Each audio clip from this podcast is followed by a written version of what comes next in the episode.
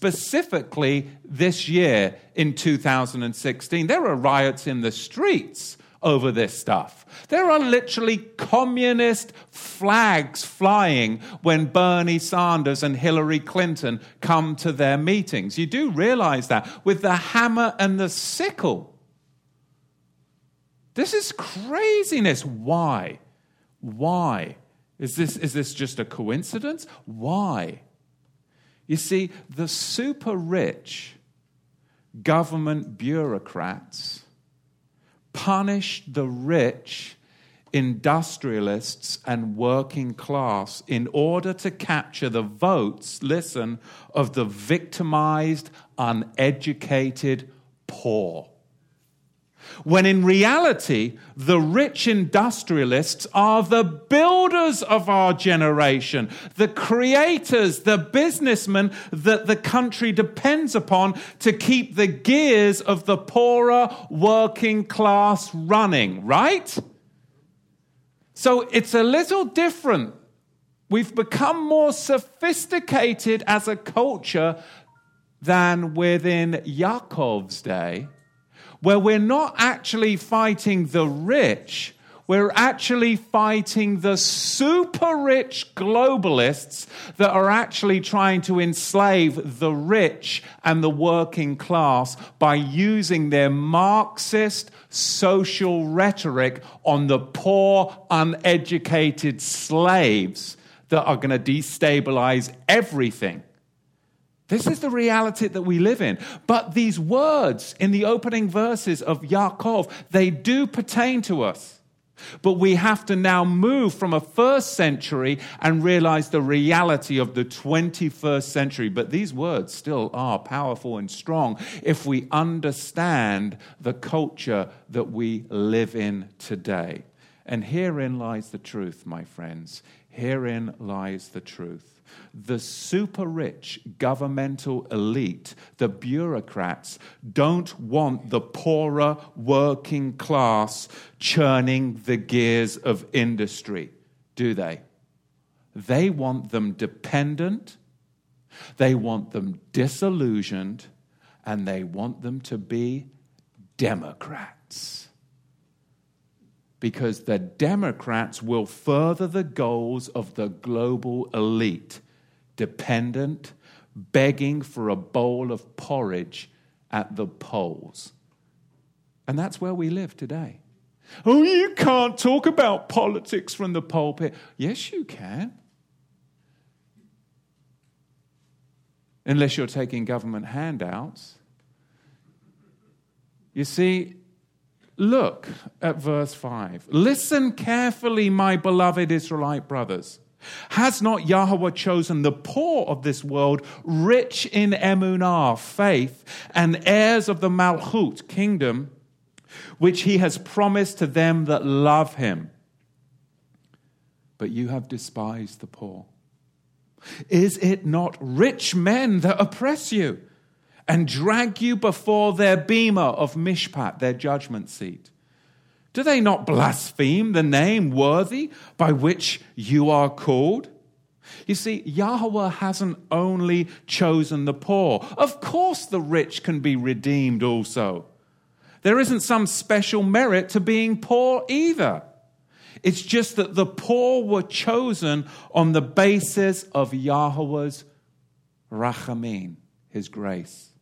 Because of Yahweh's rachamim, his grace, many more of the poor are chosen than the rich. And this is true. Many more of the, cho- of the poor are chosen than the rich. Just because you may be in poverty and at a physical disadvantage, you're not spiritually disadvantaged compared to the rich. It's an even playing field because Yahweh calls us all to come by the same requirement emunah, faith. And faith is not just adhering to a set of beliefs. You see, the way the rich were treating the community of faith in Yaakov's time was the same way that Satan is ruling over his subjects. They were exploiting them exploiting the poor, exploiting the needy. And today, they're exploited with government handouts, procuring their vote for the Democratic Party of Dependence. Are they not? They're exploiting them through handouts, making them dependent. You see, we've got more sophisticated, but if you peel the veneer back of our Western democracy, it's Marxist socialism, where they are actually trying to enslave you. And the rich and the poor, it's really the super rich globalist elite that are the rich, that are enslaving the rich and the working class by using those that join the Marxist revolution to become dependent Democrats at the polling station. Live in. It's very sophisticated, but if you start examining in 2016 as we prepare for presidential elections, you see it and it is exploding on the streets. Exploding on the streets. In Yaakov's day, the rich were using the courts to exploit the poor. And today, the courts are set up for the sluggard to exploit the workers with lawyers working on contingent for the sluggard, while the workers have to risk everything to fight fraudulent lawsuits and government bureaucracy. And I find myself in this very position in this very position. And you speak to the lawyers and they say, the law isn't about justice. The law is about the law. And I speak to my lawyers and, and they say to me, Matthew, your principles, your morals, and your sense of justice, that is going to cost you money. I'm like, what? You have high principles and you're guided by strict morals. That is very expensive. What? Because compromise and accepting lies and exploitation is cheap and will settle. But, but what about truth and righteous? Well, that's expensive and that's risky. I said, Well, you obviously don't know me because I take risks. I said, I'll take the risks because I'm not going to be exploited and compromise because then you're playing into this whole thing that we're talking about right now. Look at verse 8 if you fulfill the royal Torah according to the Katuv, you shall love your neighbor as yourself, and you do well. The royal law, the royal law according to Scripture. Now, royal, well, that's kingly. The Greek word order here is very telling. The Greek word order points us to exactly, we don't have to guess, it points us to exactly where Yaakov is referencing and pulling it from. And where is he pulling this royal law from? A law ye are fulfilling royally or kingly is the word order that comes across right here in the language. The only Torah or law that was kingly was Malki. Was it not? It was king, kingly in respect to persons, plural, not a person, David, singular. We are talking to persons, plural, right? So now we can see that this was a kingly law in respect to persons, not a person fulfilling it. It was prior then to Exodus 24, verse 12. Look at Exodus Shemot 19, verse 6. This is where he gets it from. And you, we're talking now plural, not singular. And you shall be to me a malchut or Kohanim, a kingdom of priests, a kadosh, holy nation. That's kingdom Torah. That's kingdom royal law. This is what we're talking about. This is the true faith that was once delivered to the saints. This is the message, the clarion call to this last generation before the industrial bureaucrats literally try to enslave it and ex- implode this very life and culture that we live in. And Yahweh is using this message to pull his people out. He really is. And we're seeing it globally now. It's taken off exponentially, and it is truly amazing. People either, or they fight you tooth and nail and are literally blind, and then they go into the Zio rabbinicalism. It's craziness. It's craziness. The Greek word order here establishes that the background for Yaakov's teaching is the book of the covenant which provided the Torah's true standard of tzedakah, righteousness, as lived by the patriarchs and made anew by Yahusha's death and ratification of the Melchizedek priesthoods, this wonderful, beautiful, royal law. This is covenant Torah. Genesis 1 1 all the way through Exodus 24 11.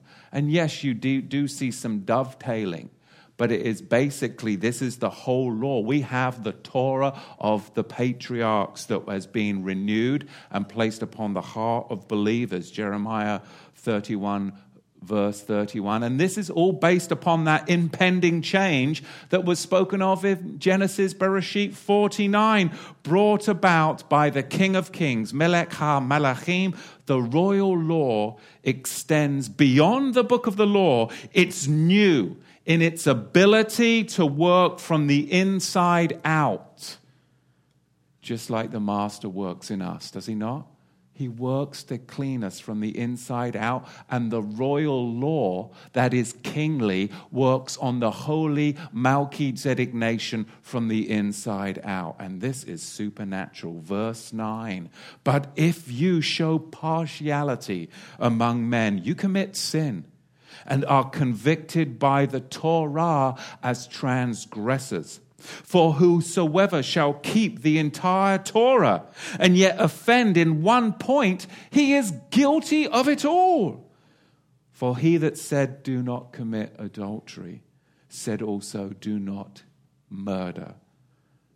Now, even if you commit no adultery, yet if you murder, you have become a transgressor of the Torah. And this is it. I look back and I look into the scriptures and I see that our hope is that we will be all standing on a sea of techelet, a sea of glass.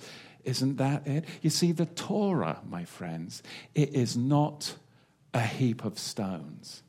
I mean, the Hebrew roots movement and the Messianic movement, they think it's a heap of stones where you can just come up and you can kind of pick a stone off of the heap and the heap, which is Torah, stays intact. Oh, yeah, I'll take this commandment. I like this commandment. Oh, yeah, I'll take this stone. And no, no, no, no. You see, the Torah isn't a heap of stones where you can pick and choose your theology on what commandments you like. Oh, yes, we'll do. But no, we won't do those because the temple hasn't built, been built yet. But oh, yeah, we'll do the, we'll take that. Oh, I like that stone. The Torah isn't a heap of stone, it is a glass. And if you don't do it all as it has been rightly divided, then it will crack and it will craze and it will break. You cannot pick and choose this heap of stones that we see in the Hebrew roots and messianic movement. You see, you can't pick one or two and the heap remain intact. It just does not work. That is the Luciferic mind that has infiltrated the messianic movement. It's a sheet of glass, Revelation 5. Revelation 4, verse 6, excuse me. Throw one stone at that sheet of glass, and what will happen? It will begin to crack and it will begin to craze, and it will fragment the whole thing. You can't pick and choose Torah commandments willy nilly depending on current events and your rabbinic zio eschatology. That doesn't work. It's not a heap of stones. A break at one point will not be contained. The cracking and the crazing will spread over your entire so called Torah observant lifestyle. It will fall apart. A Torah with no book of the covenant, no book of the law distinction cracks and crazes without division. What are you going to do with a Melchizedek high priest with your pile of stones of Torah? It's not going to work. If there is no division between the book of the law and the book of the covenant, and you put into that the book of Hebrews and that Yahusha is your Melchizedek, your glass of undivided Torah will crack and craze. Because Genesis 1 1 all the way to Deuteronomy, the end of Deuteronomy, does not allow you to have a Melchizedek high priest. You can't pick and choose.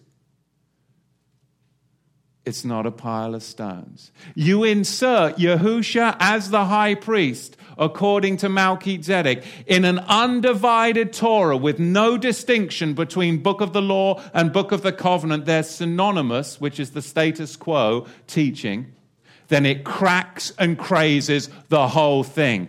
The only way Yahusha can be your high priest after the order of Melchizedek is if you rightly divide the book of the covenant and the book of the law, Torah, and that you are now returned to the book of the covenant, which is Melchizedek.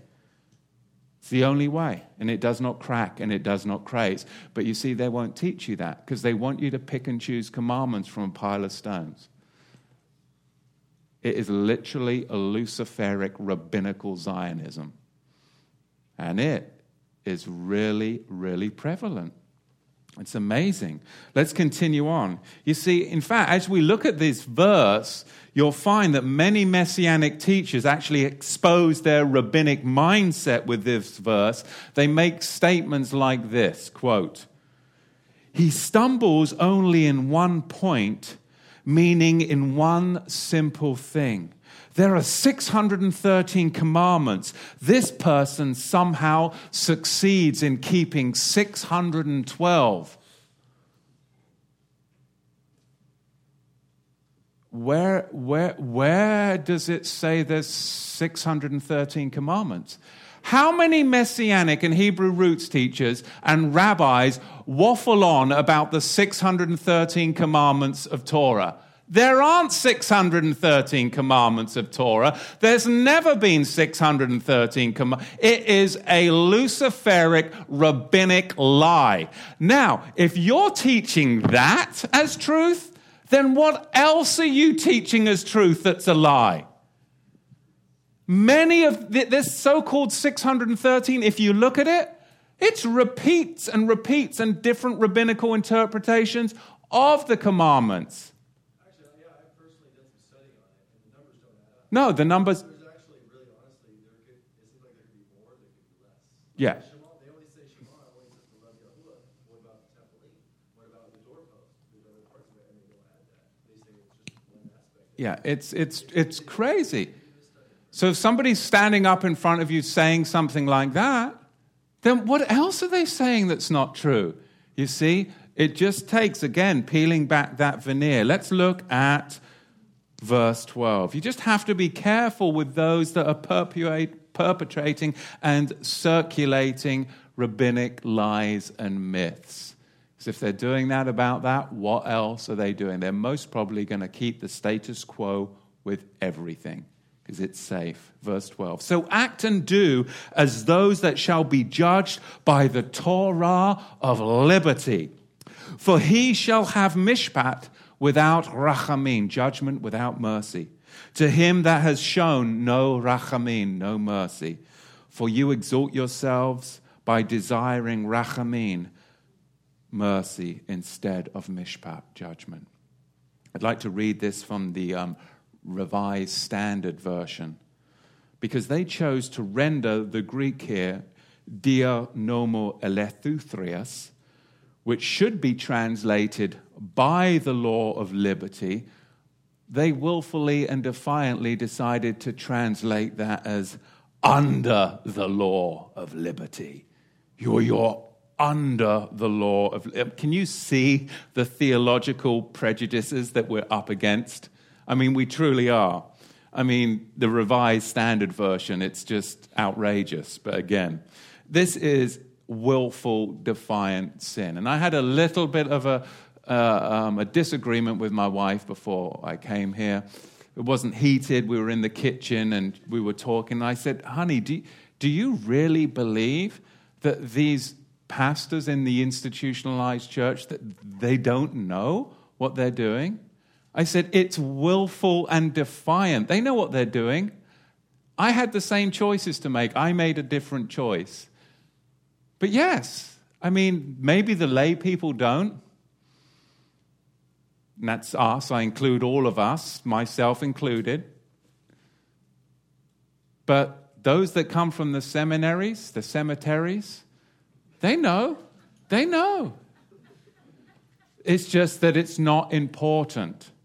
Because we can see here with the Revised Standard Version, they choose to translate the Greek, which is dia nomo elethithrias, which is by the law of liberty as under. You are under the law of liberty. You see, this is willful defiant sin. They know what they're doing because if under the law of liberty was true, we'd find a whole different Greek phrase entirely, and it would be hupotonomotes eleuthrias. And that's absent from all of the Greek manuscripts. So why would you put that in there? It's, it's totally out. It's a different structure of the Greek, totally. But you see, we would never have checked that 20 years ago. And I used to love this in the church. In the original Greek. How many of you have heard that? There is no original Greek.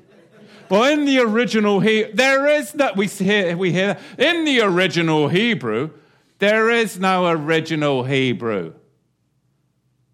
Okay? Oh, I love, oh, well, in the original Greek. What, the one, what, the copy you have at home? Because nobody else on the planet's got any original Greek. But it sounds good, doesn't it? Oh, this guy must know what he's talking about. Don't want to question him.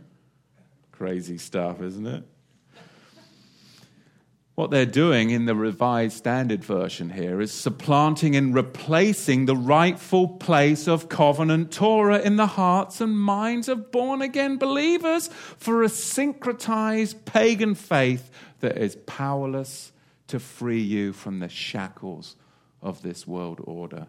The correct view of under the law, in contrast to under grace, is the change brought about by the death of Messiah from under the book of the law and a return to being under the book of the covenant. That would be an incorrect interpretation, we are new covenant Melchizedek Torah believers. The law of liberty.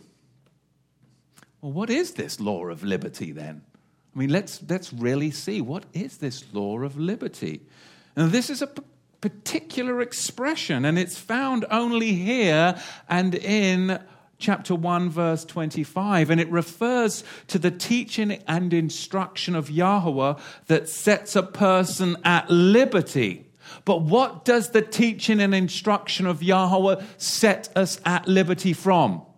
It sets us at liberty from curses and condemnation. And where do we find the curses? In the book of the law. There are no curses, plural, in the book of the covenant. There is one limited family curse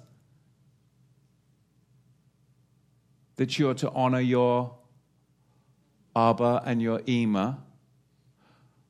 But there is no plural curses. All of the curses are found in the book of the law, which you are then at liberty from, so that you can return to covenant Torah. It's amazing. It's amazing. You see, the condemnation is contained within the book of the law. The book of the covenant is made anew, and it's what liberates Israel, not from being under the law as a whole, because that's what the institutionalized church would have you believe, and that would leave you stranded, lawless, right? Heavens forbid. If you're lawless, then you're out of covenant fidelity. You don't want to be lawless. Certainly not. But it liberates you from the imposed, not agreed to book of the law where all of the curses are contained, thereby providing you freedom from the Levitical interpretation of the book of the law, which is the schoolmaster and the tutor. What many fail to realize is the seriousness of this. Because the future judgment, the future judgment will be on the basis of our conformity to the book of the covenant Torah. That's what the future judgment will be based upon. Our conformity to the book of the covenant Torah. The Torah that Messiah has established through his death penalty payment. Not conformity to the rabbinic messianic hybrid Torah, which is cracked and crazed and the whole thing will break upon inspection from the Melchizedek. Look at verse 12. So act and do as those that shall be judged by the Torah of liberty. The law of liberty.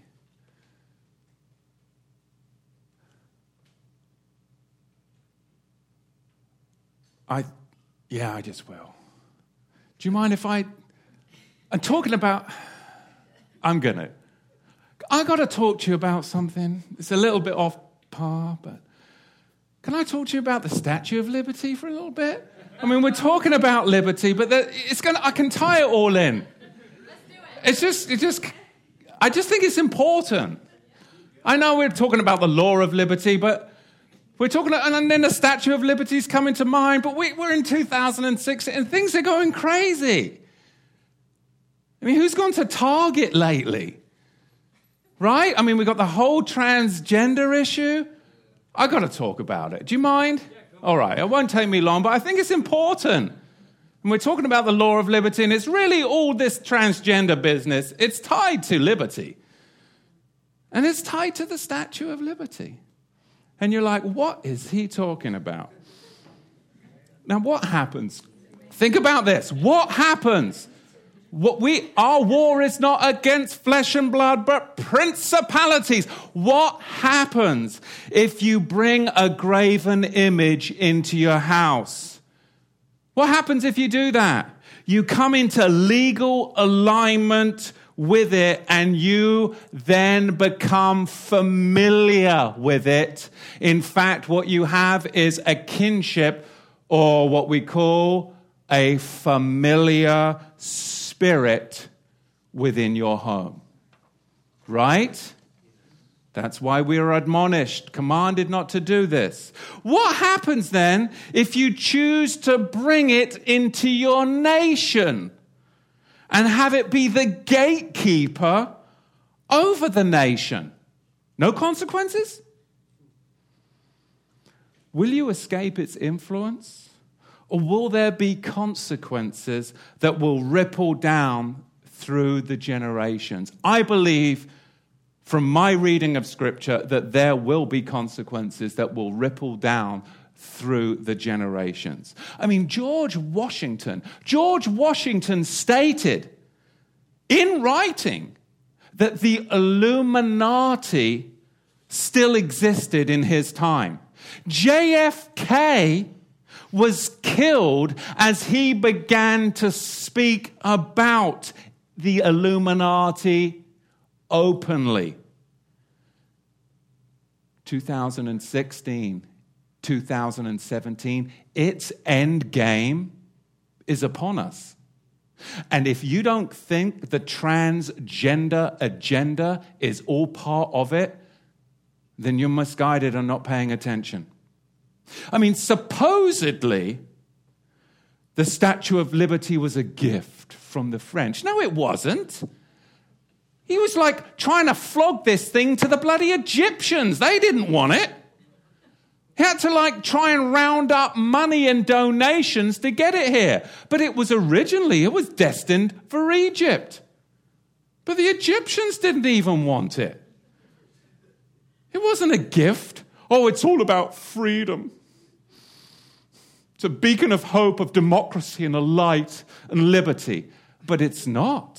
But it's not. In fact, it's all got this sacred geometry.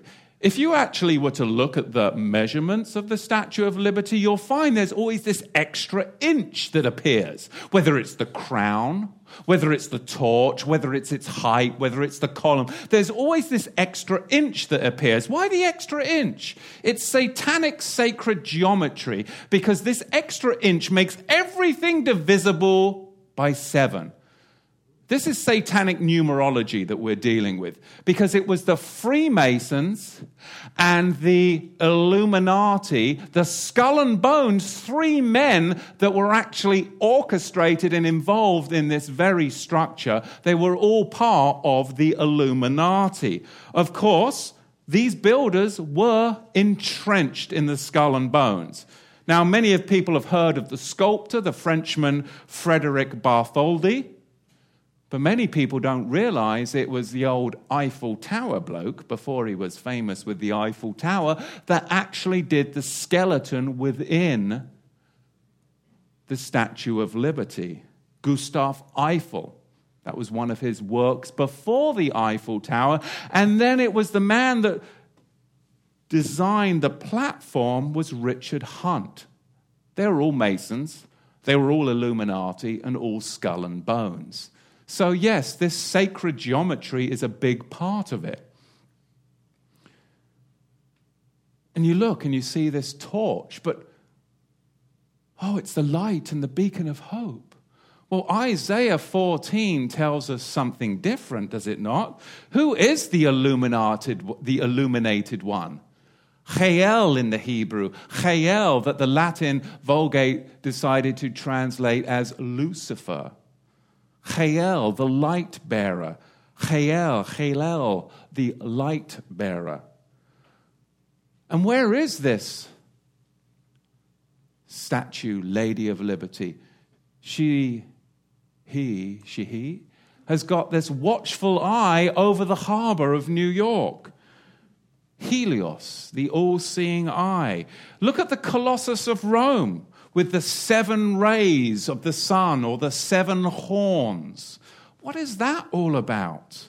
The seven horns or the seven rays, these all represent, and this is where we're going, the seven liberal arts and sciences the seven liberal arts and sciences. This is the idol, the graven image that has been brought into the nation exactly 130 years ago to the day, to the year.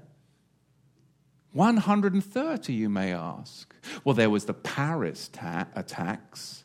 Yeah, exactly 130 days later, there's the Brussels, what, Brussels attacks. I mean, this appears we're dealing with satanic Illuminati globalists where numbers mean everything to them.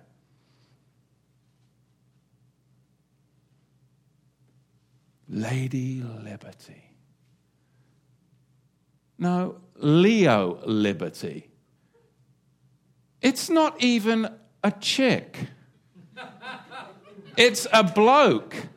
Look at the mask. Look at pictures of the mask before they put it on with their long hair and the robes.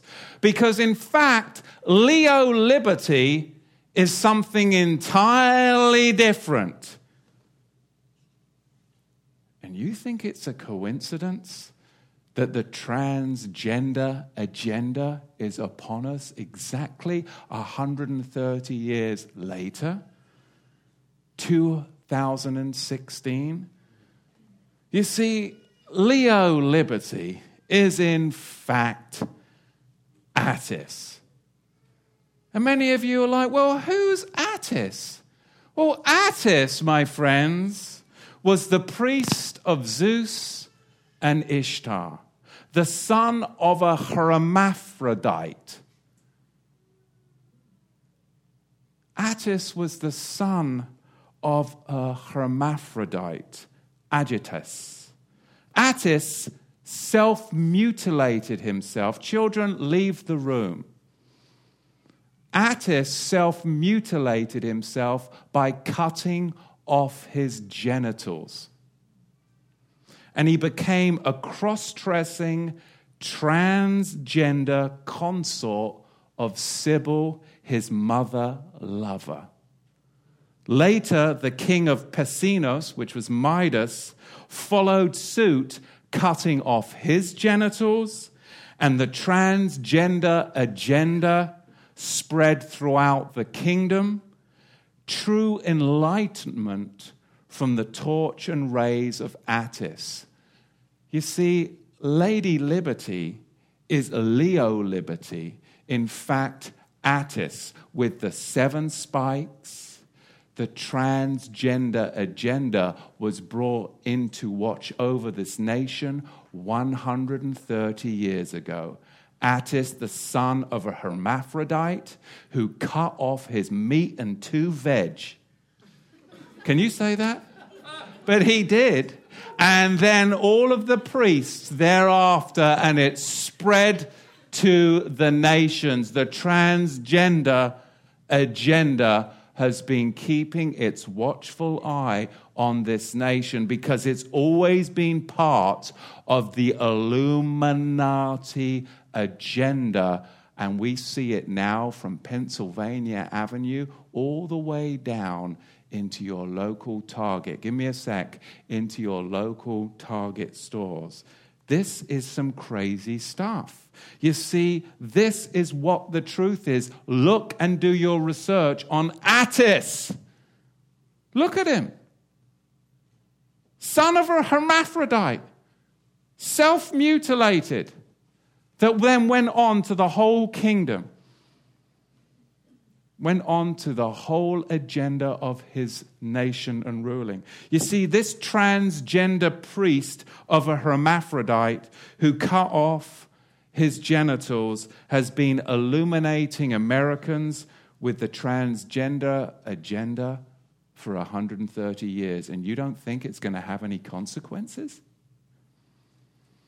And we've got this torch. What, what is the torch? It's the torch of Prometheus the torch of Prometheus. And who is Prometheus? Satan. And what did Prometheus do? He stole the fire from the gods, giving it to man, giving man their knowledge. Oh, man is so smart nowadays, isn't he? He thinks he knows what's best with the human body.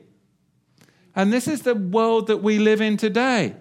But then if we look at Prometheus, and you do the account and you read about Prometheus and what happened. He stole the fire from the gods and gave it to man so that man would be illuminated. But now we've got this American eagle. Well, what was the eagle in the story in the account of Prometheus? The American eagle, my friends, will swoop down and eat the liver out of those he watches over the American people. That's what happened. And what does Scripture say about that? Mishle, Proverbs 7, verse 1. With her many words, oh yes, this transgender agenda, she caused him to yield.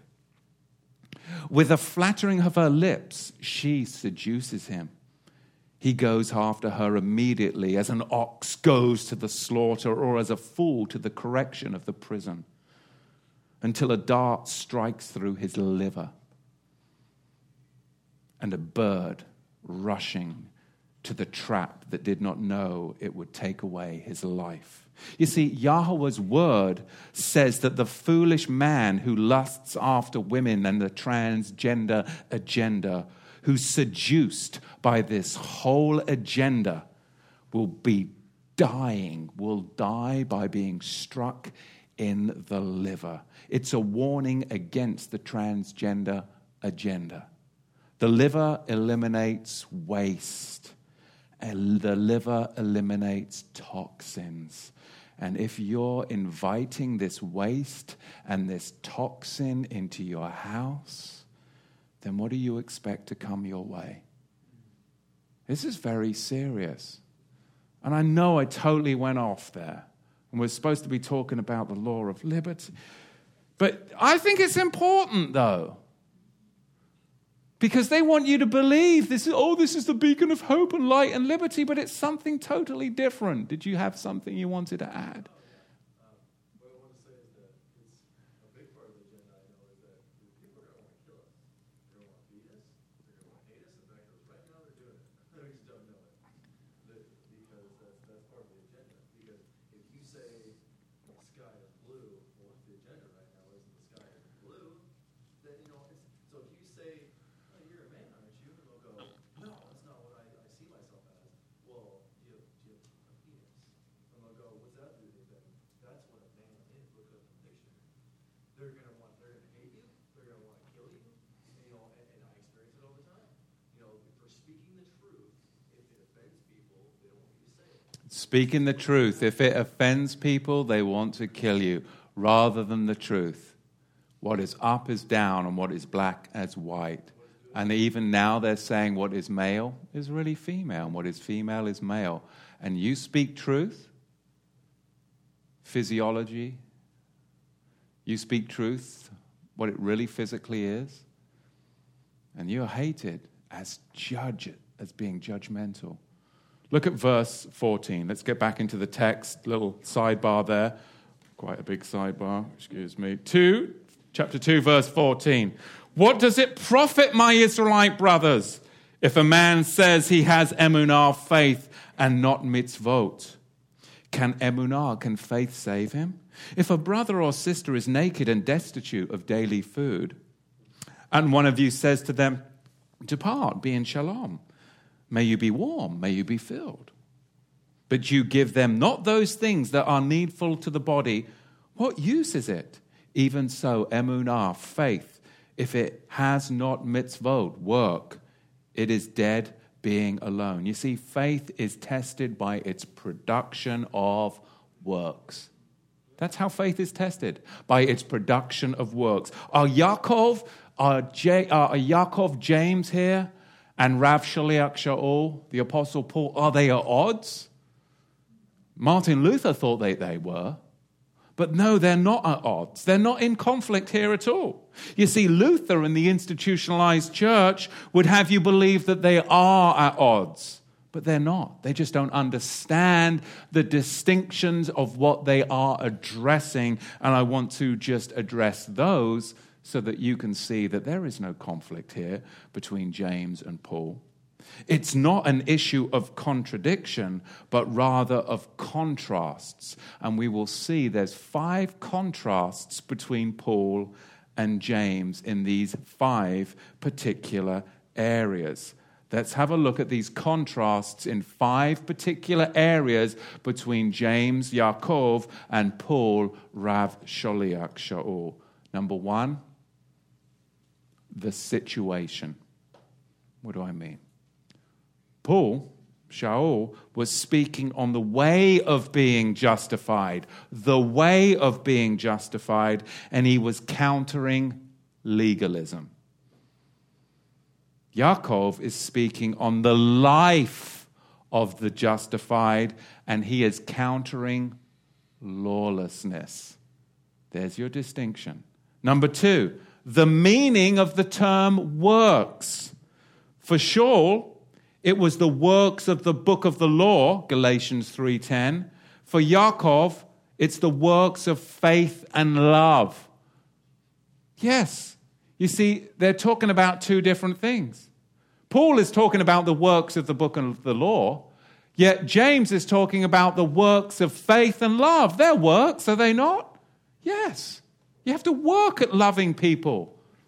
You do. Number three, the meaning of justification. For Shaul, it means acquittal. which was a Roman, it was a legal term. It was forensic, meaning it would hold up to close inspection, forensic inspection in nature. But for Yaakov, it means vindication, the justification of one's profession of faith. To lay claim to faith, you must justify it, right? To Yaakov, he's saying, if you're going to say you've got faith, then you've got to justify that you've got faith by producing works. Whereas Paul is talking about forensic, he's looking at it differently. They're not in conflict here. Number four, the intention. Shaul was contrasting two opposing ways of salvation salvation by works or salvation by grace through faith. Yaakov is, Yaakov's intent was to contrast two kinds of faith a living faith and a dead faith. See the distinctions. You see, so the institutionalized church and Martin Luther, they couldn't understand that what they were addressing here are different things. Using the same common language, but they are addressing different things. If you think that James is talking about what Shaul is talking about, you're wrong. And if you think that Shaul is talking about what James is talking about, you're wrong. And you're going to be very confused like Martin Luther, and you're going to add the book of Yaakov as an appendix to the back of your Bible. Right? Wrong. And finally, number five, the place of works. Shaul argues against works as a matter and means of justification, and Yaakov argues in favor of works in the lives of those that are already justified. I'm already justified, therefore I do good works. Do you see the difference? Harmony. I love the harmony of Scripture, but you have to peel back the religious veneer. Now, there's six distinctions further in this homily of Yaakov. Number one, Yaakov is not salvation oriented. The book of James is not theological. I call it boots on the ground. It's boots on the ground. It's about getting down into the dirt and walking out your faith, right? It's not a highbrow theological, the composition of Messiah, Christology. No, that's where Shaul was. But James, he was dealing with mud in the assembly, boots on the ground. And his faith would then be demonstrated by good works within the midst of the believers. Number two, with Shaul, the antithesis is between faith and works. With Yaakov, it's between dead faith and living faith. Dead faith and living faith. And number three, Yaakov is geared toward a practical purpose, whereas Shaul is geared towards a theological, doctrinal purpose. That's the difference and distinction there. Number four, for Yaakov, a faith that saves. Well, it's a faith that works, right? Number five, for Yaakov, a living faith authenticates itself in the production of works, and these works are defined in chapter 2, verse 8 and 12. Melchizedek, book of the covenant, royal Torah. That's kingly, and it sets one at Torah liberty. And number six, faith and works are two opposing elements insofar as the means to, salvation, but they're both involved in salvation.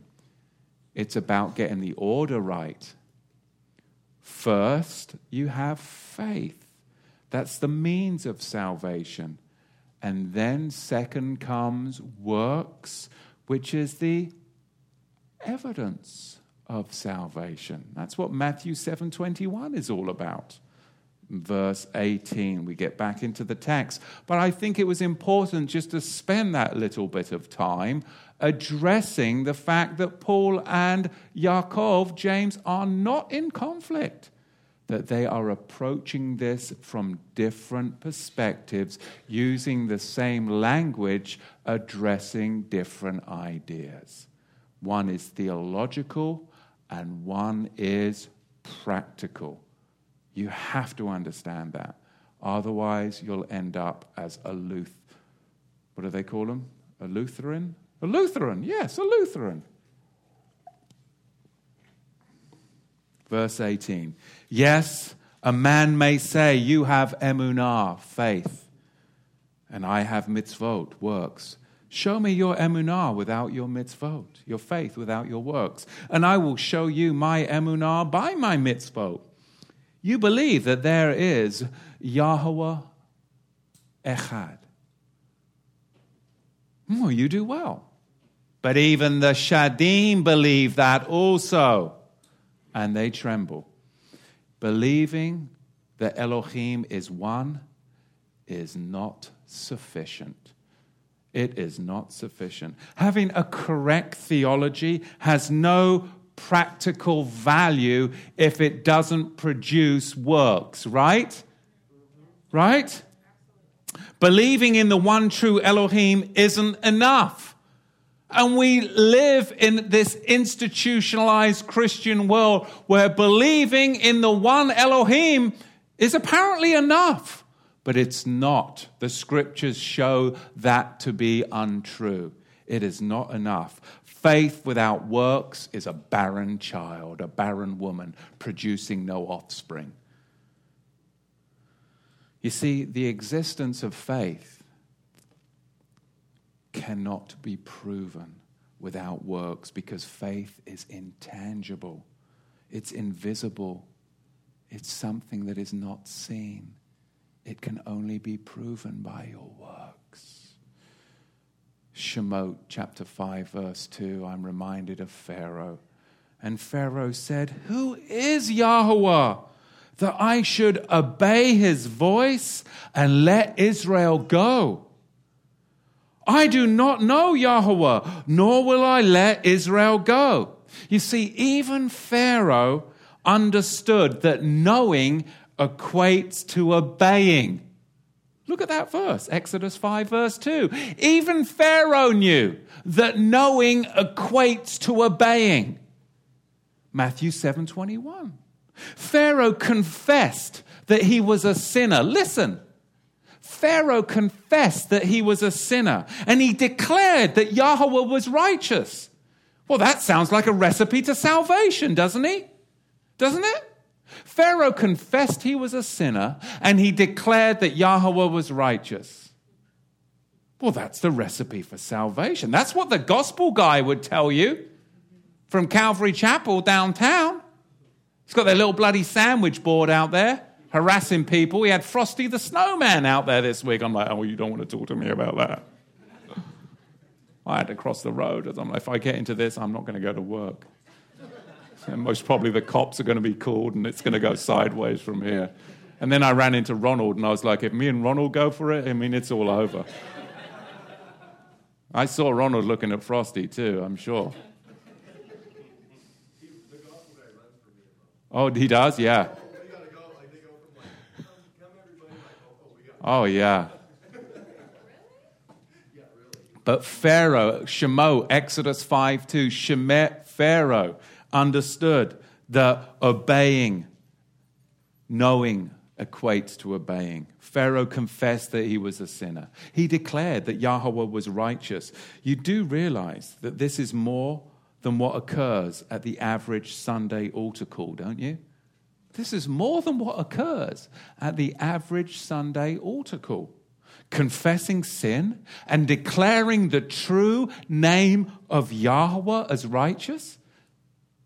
That's more than what happens on a Sunday altar call. They don't even know the true name of Yahweh, and they don't confess their sin, and they don't declare the true name of Yahweh righteous.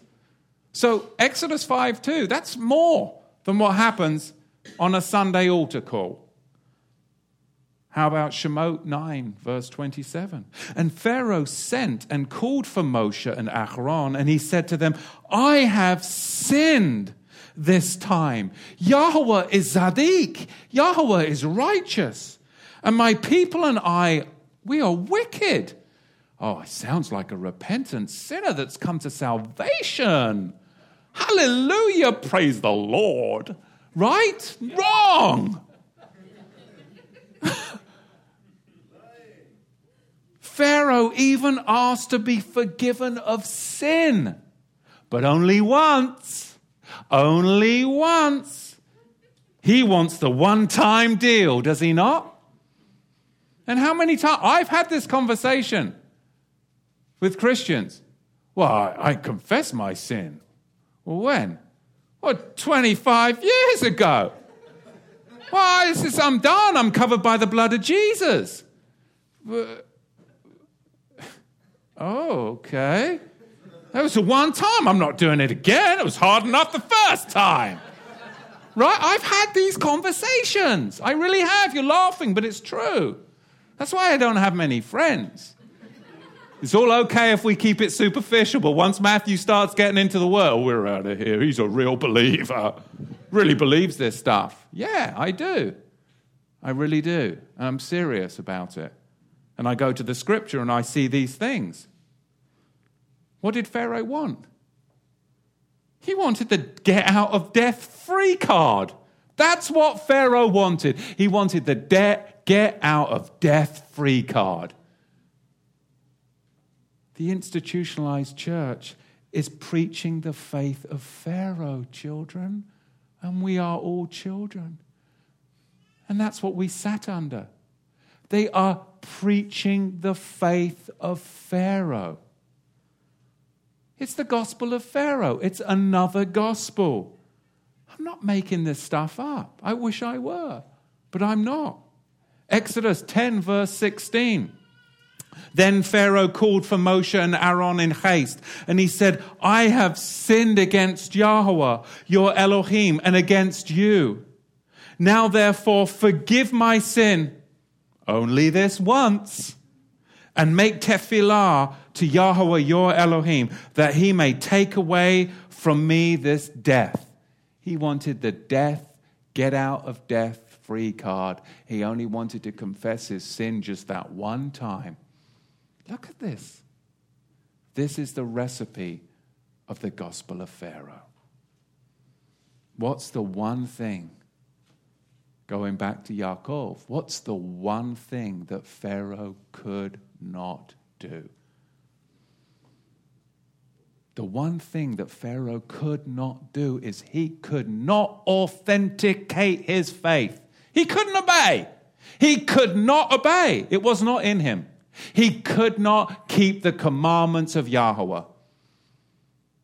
He simply couldn't. It's works that substantiate the claim of faith. And Pharaoh didn't have it, did he? You see how sobering this is? Because without works, you have the faith of Pharaoh. And that's not going to end well. Verse 20. But will you know, O vain man, that emunah without mitzvot says dead as Pharaoh. Right, I ad libbed a bit, but you get my point. Verse 21 Was not Avraham our Abba made Zadik by mitzvot when he had offered Yitzhak, his son, upon the altar? And here we find the very Jewish phrase, Avraham Avinu. Avraham Avinu. Verse 22. Do you see how Emunah worked with his mitzvot? And by mitzvot was his emunah made perfect. And the Katuv, the scriptures were fulfilled, which said, Avraham believed Yahweh, and it was counted to him as Zedekah, and he was called the Chaver, the friend of Yahweh.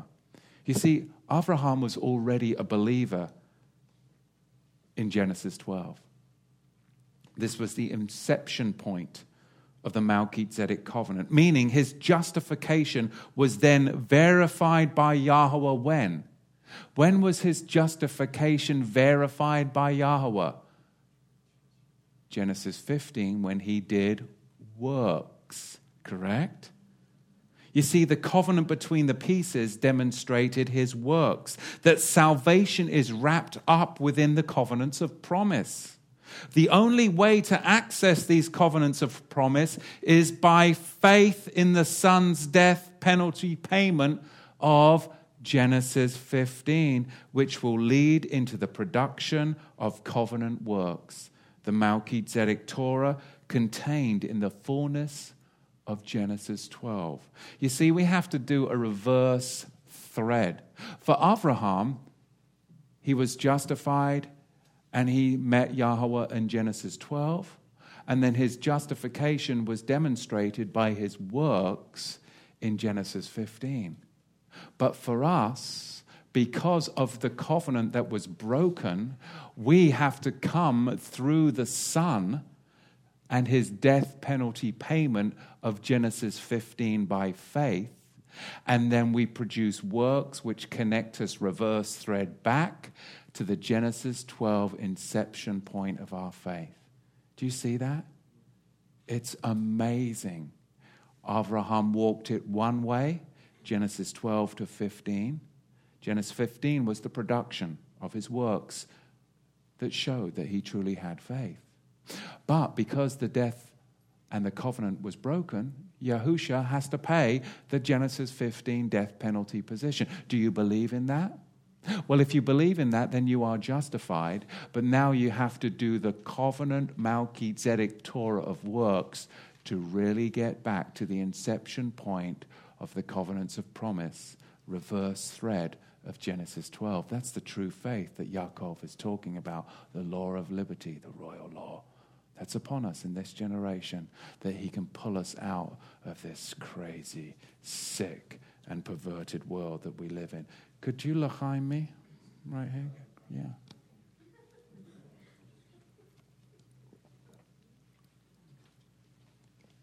Thank you very much.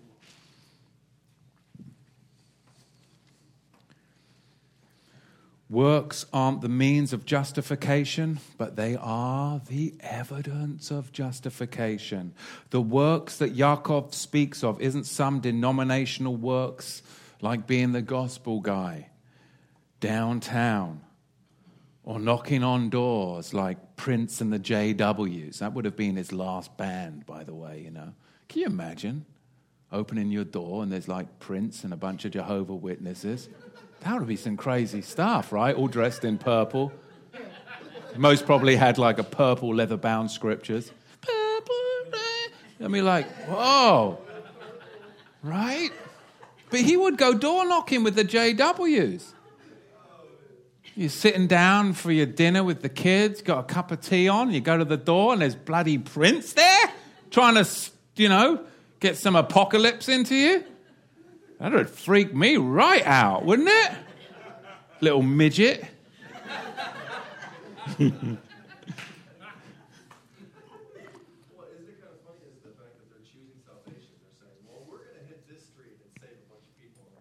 Oh, it's crazy stuff.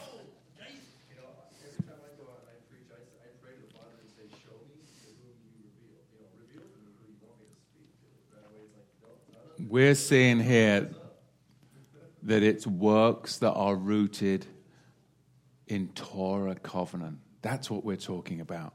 That's the Torah of Abraham, the Sabbath, the feasts, the dietary requirements, the love of thy neighbor, the control of the tongue, the removal of leaven from within. That's the true works. Verse 24. You see how then that by mitzvah a man is made tzaddik. By works a man is made righteous, and not by emunah, faith only. And now we get on to verse 25. I, I got to admit, I'm a little bit nervous about this. I am, because I'm going to tell you the truth. But I read verse 25, and I really believe that we've come to a point in our geopolitical history I really do, where believers may be asked. Yeah, I'll just say it anyway. Be, believers, I really do believe we may be asked to perform an act of treason against the people of the land by which they inhabit. I mean, do you and I have that kind of faith? Think about it. Look at verse 25 before I go on. Likewise, also, was not Rahab, the harlot, made tzaddik righteous by mitzvot when she had received the spies and had sent them out by another way. I mean, true faith. I mean, true faith. The kind of faith that will have you recorded in the hall of faith, like Rahab, led Rahab to an act of treason. She committed an act of treason against her own people, did she not? That's the kind of faith that is going to be required of us. If you want to get into the hall of faith, an act of treason against the Canaanites of Jericho, did she not? She did. People don't realize that. But look at our world today. Look at our world. Look at our country. Look at our government. I mean, if you're a soldier or if you're in law enforcement, would you fire upon a civilian population that refuses to bow the knee to Hillary? Would you? If you're in healthcare, will you force vaccinate? Will you confine and kill the unborn? Will you do that? If you're a teacher, of the scriptures. Will you adulterate Romans 13 to have your flock subservient to the New World Order government? Will you adulterate the scriptures so that they'll bow the knee to the government? Will you counsel the saints to align with the New World Zio elite? Will you do that? Many are. Many are. This is serious. Look at verse 25. If not, then like Rahab, you might have to choose what land you belong to. Well, what land do you belong to? Stolen land or promised land? Maybe prepare to serve Yahweh by committing treason, and in so doing, save the saints and enter the promised land. That's some radical things to think about. And now you're all nervous. But why? Why are you even nervous? Oh, he's talking about treason. But think about this further. What's defined as treason is often guided by political, immoral relativity. Well, what do you mean, Matthew? Well, how about then you decide to go and blow up a hotel with 91 people in it? Is that treason? Should you go to jail? 91 people and it blow up the hotel. Sounds pretty treasonous to me. No. No. Not at all. That's prime minister material. What make you the prime minister of Israel if you do something like that? Right? Of course. Menachem Begin, that's what they did with him. He blew up the King David Hotel and killed 91 people, and he became prime minister of Israel. It's not treason, it's politics. If you're on the right side of politics, and if you're a friend of the New World Order, that's not treason. You see, truth is crazier than fiction. Treason, according to the US Constitution, is an act of war against the United States.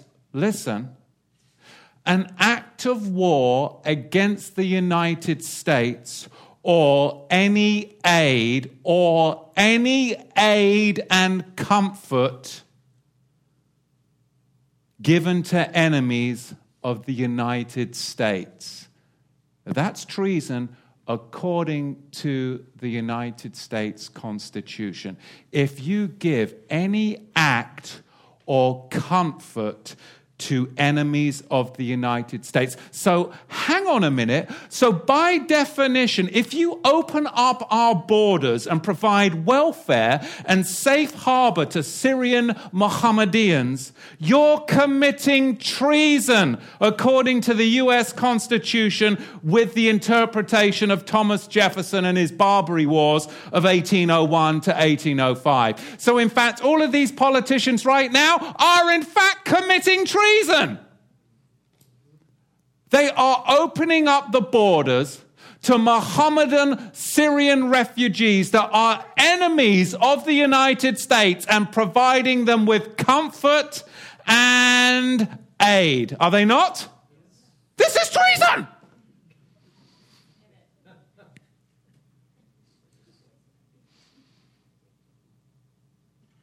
It's outrageous, isn't it? I know people like, no, you're outrageous. No, it's outrageous. It, the whole thing, this is an outrageous world that we live in. My goodness gracious me, verse 25. Are we really going to represent the stolen land or are we looking to the promised land? Because treason, man, all based upon political, immoral relativity, right? You can be prime minister of Israel if you blow up a hotel with 91 people on it in it. Kill them. Blow up a hotel, kill 91 people. That makes you quality material to lead. Or you can just open up the borders, let in Syrian Mohammedans, provide them welfare, comfort, and aid. That's okay too.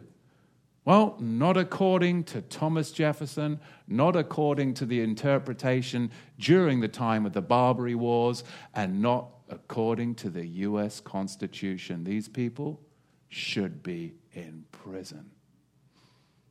In prison. And executed. But the law isn't about righteousness and truth. It is Satan's playground. And the law is about the law. We have to pray for our protection. And we have to pray for his righteousness, which transcend us from this fallen world, because our hope is not in the courts of men.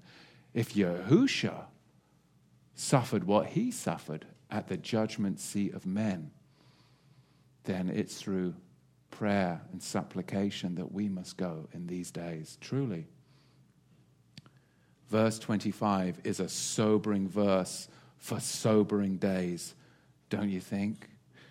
Rahab finds herself in the hall of faith because she committed treason against diabolical despots delivering the disciples of Joshua from destruction. For as the body, verse 26, without the Ruach is dead, so emunah, faith, without mitzvot is dead also. Those without the Ruach will be lining FEMA coffins. They will be. That's what's on the horizon. You've seen them, those black FEMA coffins that they're bringing out. And those with faith and works will be shepherded, shepherded to safety by the Ruach HaKodesh.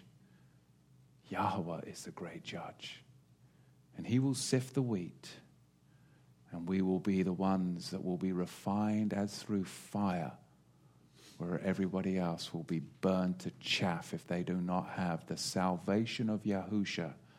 And then they start producing the works that demonstrate that they truly are justified. That's what Yaakov's talking about. But he's also talking about us having the kind of faith that Rahab had, that you don't choose the stolen land, but you choose the promised land, because ultimately we have a destination and we only get there together, not singularly, not individually, but together as a Kadosh nation, a holy nation, encompassed and protected by the royal law of liberty in the Melchizedek anointing and the Melchizedek priesthood. Yaakov, too, is power packed, is it not? I know I went a little off center there on the law of liberty, and we were talking about Leo liberty and whatnot. But I think that, you know, kind of ties in with what's going on with the crazy stuff in the transgender agenda, which I think is outrageous that people would put that up because ultimately It's all about this treasonous, treasonous acts that are going on in this country by treasonous men hiding behind the law, which is just the law. People are starting to see that. And as Yahweh's saints raise up in these days, they're getting stronger and stronger, and that scares them because 2016, his people are coming together. What the, the, the, future has in store, we do not know, but we do know that there are persecutions coming and that we need to have our faith deep down inside, that when everything's stripped away, that we're able to stand. Amen? Amen. Questions, comments, anything at all? Yes. Yeah. You have to hit it on the bottom. The microphone, that is. Okay, it was talking about you were talking about the teaching of a, a the kind of that one-time forgiveness sin from the Pharaoh. You know what's interesting about that is who do we know that believe that really started this one-time baptism thing was the Catholic Church, and who's the head over them? It's the Pope. The Pope comes from the worshippers of Mithras, who called their leader the Papa, meaning father, and that's why the Messiah said, "Call no man father." He didn't say it because the Catholics didn't exist yet. Why would he say that? It's because the worshippers of Mithras were doing that. But my point is, is there Mithras was the sun god, and they got and where did the sun god worshippers come from? They got that from Egypt. Pharaoh was worshipped as the sun god, and then he said that same concept. You know, repent once you know, all can end this, and that sun deity, so called, is Satan, showing himself in all the reigns, doing the same thing. He he doesn't change. He just changed his mask. Same man. Oh yeah. Different mask. That's Which it. Exactly. When you look at Attis, you know, Attis looking out upon the harbor of New York, just a different mask. And if you remove that mask, it's male. Yep. It really is. It's crazy. Well, that really is their law of liberty it's come on in, do whatever you want, you know. And uh, you, you see through the how the history books. I forget the exact quote when they're talking about the the poor welcoming the poor and all that. Uh, well, that's not really what we're supposed to be looking to. Is some statue who's welcoming you in? We're supposed to be looking to the Messiah, who is, says, "Come to me, all of you labor burden." yeah. I'll give you rest. That statue is not giving you rest. You can do anything but truth, though. And if you actually look at her feet, she was shackled, shackled, his feet shackled. So it is, I do believe there are consequences when you bring an idol into your nation. And we're seeing those consequences played out 130 years to the very year. Isn't that 1886? I think that's when that uh, idol was brought into the harbor there. So, Abba, we thank you that, Abba, that we have the word that secures our soul the Word that became flesh and dwelt among us, Abba. We pray for your brachot, your brachot upon your people.